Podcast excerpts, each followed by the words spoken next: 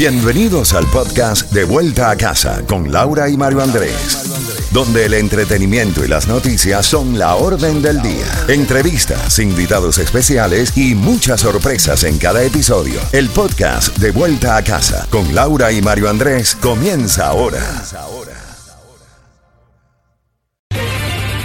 Z92, toda la música y todas las noticias a las en punto y a las 30 de cada hora. Tenemos la palabra clave para la recarga, para que esté comunicado con sus amistades y eh, amigos, o sea, y familiares también en Cuba, y es llamada, esa misma. Muy sencillo, llamada al 305-550-9200. Mientras ustedes comienzan a llamar, eh, Laurita, vamos a traerle las noticias que hacen titulares, las más importantes de esta tarde. Me parece importantísimo destacar el avance significativo, el más importante en los últimos 30 años que se ha realizado anoche en el Congreso cuando senadores develaron el proyecto de ley para restringir el acceso a las armas de fuego.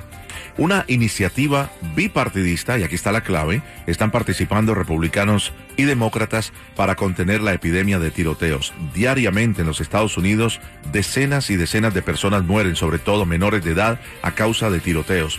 El grupo de senadores dijo en un comunicado que confían de que el texto tendrá suficiente apoyo entre los 100 senadores, 50 republicanos, 50 demócratas, para que llegue a las manos del presidente Biden tan pronto como la próxima semana. Los legisladores Laurita trabajaron durante semanas bajo presión en medio de la renovada atención sobre la violencia con armas de fuego tras el asesinato de los 19 niños en la escuela de Ubalde. Hoy se ha revelado que será demolida. Así es, Mario. Por cierto, la última vez, eh, la última ley federal de control de armas fue aprobada en 1994 y prohibía la fabricación para uso civil de rifles de asalto y recámaras de alta capacidad. Ahí está. Y esa es la clave. El 99.9%, o sea, la gran mayoría de los asaltos que se han hecho en universidades, escuelas, instituciones médicas y lo demás se hacen con rifles de alto alcance, rifles que son utilizados para la guerra y ahí es donde se quiere llegar a un sentido común, evitar precisamente que que sigan usándose para hacer matanzas desmedidas en los Estados Unidos. Les decía que las instalaciones de la escuela Roth Elementary de Uvalde, en el estado de Texas, donde fue escenario el pasado 24 de mayo de esta matanza, va a ser demolida. El alcalde se mostró visiblemente frustrado con la información que cambia publicada sobre lo que sucedió el día en que 19 niños y dos maestros eh, fueron, eh, maestras fueron asesinadas, sobre todo cuando se dio a conocer de una maestra moribunda que estaba tratando de seguir hablando con las autoridades y ayer se supo que durante más de 50 minutos los policías fuertemente armados estuvieron inmóviles. La puerta nunca tenía seguro, solamente era empujarla y hubieran podido detener la matanza de este hombre que luego terminó ultimado por las autoridades. Hoy, Mario, también nos llega información de un joven de 15 años, residente en Los Cayos de la Florida, fue arrestado por lanzar amenazas de muerte en un video que subió a su cuenta de Instagram en el que aparece con una pistola de aire comprimido. El menor detenido se llama Sergio Jiménez, vive en Maratón, en Los Cayos, fue acusado de delitos de escribir o hacer amenazas por vía electrónica para matar o causar eh, lesiones físicas, interrogado por agentes de la Orden del Condado de Monroe. El muchacho confesó que su intención era comprar una pistola de verdad por la Internet para hacerse cargo de sus asuntos, cierro comillas, y admitió que también subió otros videos que muestran venta y uso de drogas.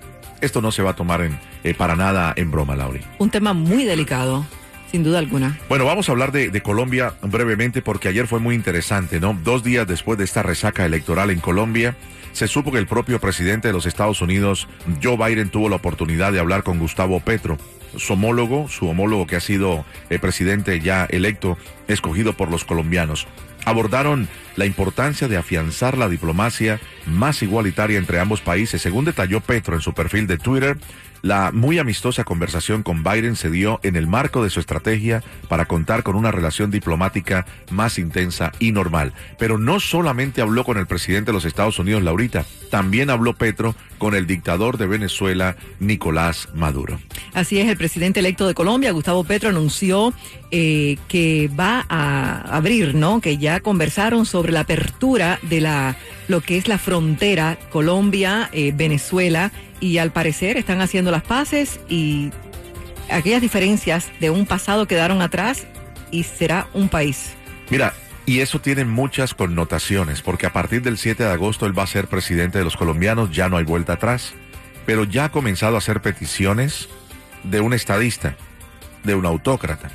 El tema de la frontera pone en grave riesgo a muchos venezolanos que están perseguidos por el régimen de Venezuela que se encuentran en Colombia, porque al abrir las fronteras, esto es una especulación, pudiera llevar a que vaya a repatriar o extraditar a venezolanos que de una u otra manera están siendo requeridos por el régimen de Venezuela y al hacer esta nueva alianza de abrir las eh, fronteras que tienen siete años cerradas del 2015, puede entonces llevar a que sean expuestas estas personas que han huido de la dictadura de Venezuela para ser devueltos a las cárceles venezolanas. Muy delicado el tema. Totalmente. Esto me remonta, Mario, a la época en que muchos cubanos salieron de Cuba a Venezuela y luego se vieron nuevamente en la obligación, años después, de emigrar a los Estados Unidos o a otros países. Un doble exilio. Un doble exilio.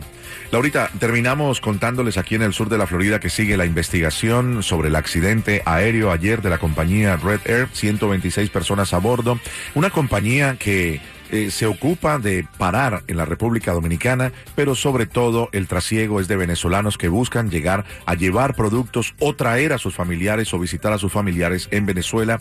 Un verdadero milagro que nadie haya resultado muerto en este accidente ayer. Bueno, ahora entregamos esa recarga para que estés en contacto con tus seres queridos y también amigos en Cuba. Llama ahora con la palabra clave. Ahora mismo al 305-550-9200. Tiempo de ganar y de buena música en De Vuelta a Casa en Z92.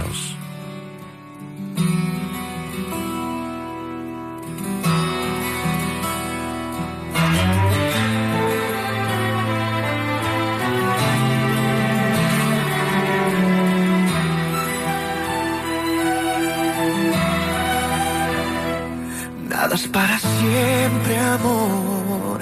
Hoy nos toca compartir la misma luna.